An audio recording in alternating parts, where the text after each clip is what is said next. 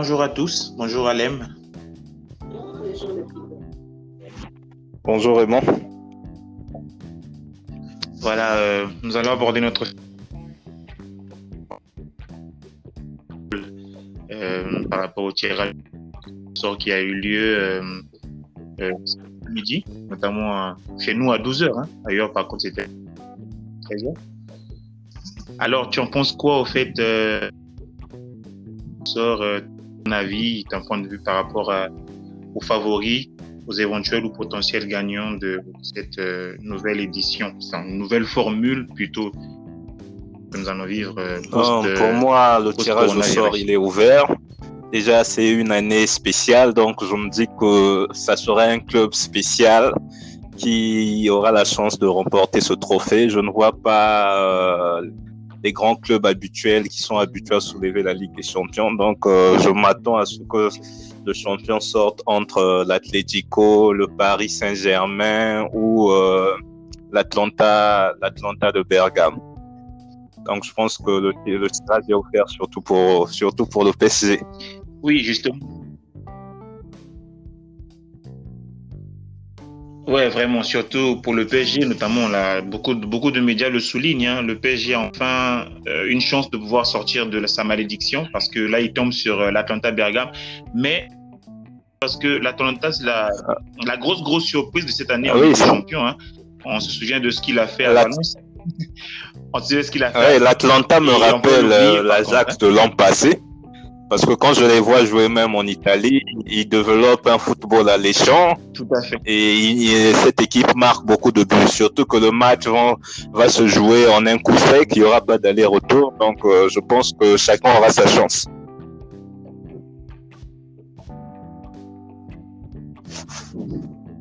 Eh ouais, vraiment, chacun aura sa chance. Moi, par contre, pense que euh, PSG peut aujourd'hui sortir sa malédiction parce que on, essaie de- d'imaginer un peu le retour en forme post-Covid-19 de, de, de leurs superstars, Mbappé et Neymar.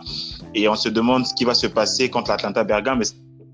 Exploser comme c'est un match à un seul tour, c'est un peu une, une sorte de, de, de, de Coupe du Monde ou de, de, de Oui. Euro aussi, il faut qu'on puisse dire comme ça. Oui. Un match, une qualification, quoi. Bon, je pense que là, Paris est favori avec toutes, avec toutes ses, ses Oui. stars, mais c'est vrai que Bergame n'a pas assez de stars, mais il, il pratique vraiment un football alléchant. Comme je l'ai dit, ça me rappelle beaucoup l'équipe, euh, l'équipe de l'Ajax d'Amsterdam l'année passée, dont on a eu à découvrir beaucoup de joueurs dont on ne connaissait pas. Donc, je pense que chacun aura sa chance. Mhm. Et alors, euh, en ce qui concerne Naples et Barcelone, les pronostics, Bon, moi je me dis que le Barça, le Barça va recevoir euh, au retour. Donc pour moi, à la maison, le Barça est pratiquement intraitable. Donc je suis sûr que le Barça va passer. allô?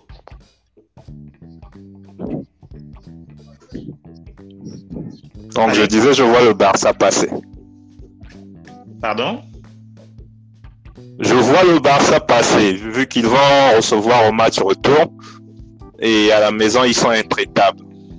Oui, Donc je suis sûr que le Barça va éliminer Naples. tout à fait, ils sont intraitables à la maison, mais d'autant plus qu'avec des difficultés qu'ils ont, un, un, vestiaire, pardon, un vestiaire, un vestiaire qui, qui n'est pas vraiment dans le top de sa forme. hein. On se souvient de ce qu'ils sont en train de vivre ces dernières semaines. Post-Covid-19, ils sont revenus avec cinq victoires et puis après, c'était des nuls, des nuls, des nuls. Et après, ils ont rebondi avec une victoire euh, euh, face à Villarreal où on a vu un, un, un, un Antoine Griezmann euh, tellement étincelant, hein, tellement étincelant sur la passe Oui. de Lionel Messi qui a su faire parler de lui aussi après, après le match contre Villarreal. Et on, on, on a senti leur coach après, euh, le, le- après le match. hein. Il a su dire que voilà, il pouvait compter sur Griezmann qui était sur le top de sa forme. Il a su reporter Real. Est-ce que la forme de Griezmann va continuer? Jusqu'à avoir, pourquoi pas, la finale de la Ligue des Champions Euh, pour moi, faut juste euh, laisser les, euh, Griezmann le temps de, de bien, s'exprimer. Parce que c'est difficile pour lui du fait qu'il joue pratiquement au même poste que Messi. Quand on le voit à l'Atlético, c'était un, un électron libre. Or qu'au Barça, celui qui joue ce rôle, c'est Messi. Et on sait qu'à Barcelone, le patron, c'est Messi. Et quand j'ai regardé le match euh, contre l'Atlético, Griezmann a essayé un peu de tourner et il s'est retrouvé. Alors d'habitude, euh, quand il est là cloîtré sur le côté gauche, c'est un peu plutôt sur le côté droit, c'est un peu difficile pour lui. Mais je suis sûr que tout le talent de Griezmann ne peut pas finir euh, juste en une saison parce qu'il est venu à Barcelone. Je suis sûr qu'il est toujours capable de grandes choses. Il faut juste le mettre dans des bonnes dispositions. Tout Griezmann est un grand joueur pour moi. Tout à fait, oui. D'autant plus qu'il est champion du monde. On l'a vu, euh, le Barça évoluer en, 4-4-2 losange hein, avec un Messi en électron libre qui a su faire le numéro 10 parfait. Est-ce qu'on peut voir Messi évoluer sur ce poste euh, sur le long terme, au fait, euh, à ce poste de numéro 10 pendant des années encore? Bon, pour moi, Messi, euh, Messi s'est adapté un peu partout. Quand je regarde, il a commencé, je crois, c'était un ailier gauche, mais qui évoluait sur le côté droit. Après, Guardiola l'a placé en pointe.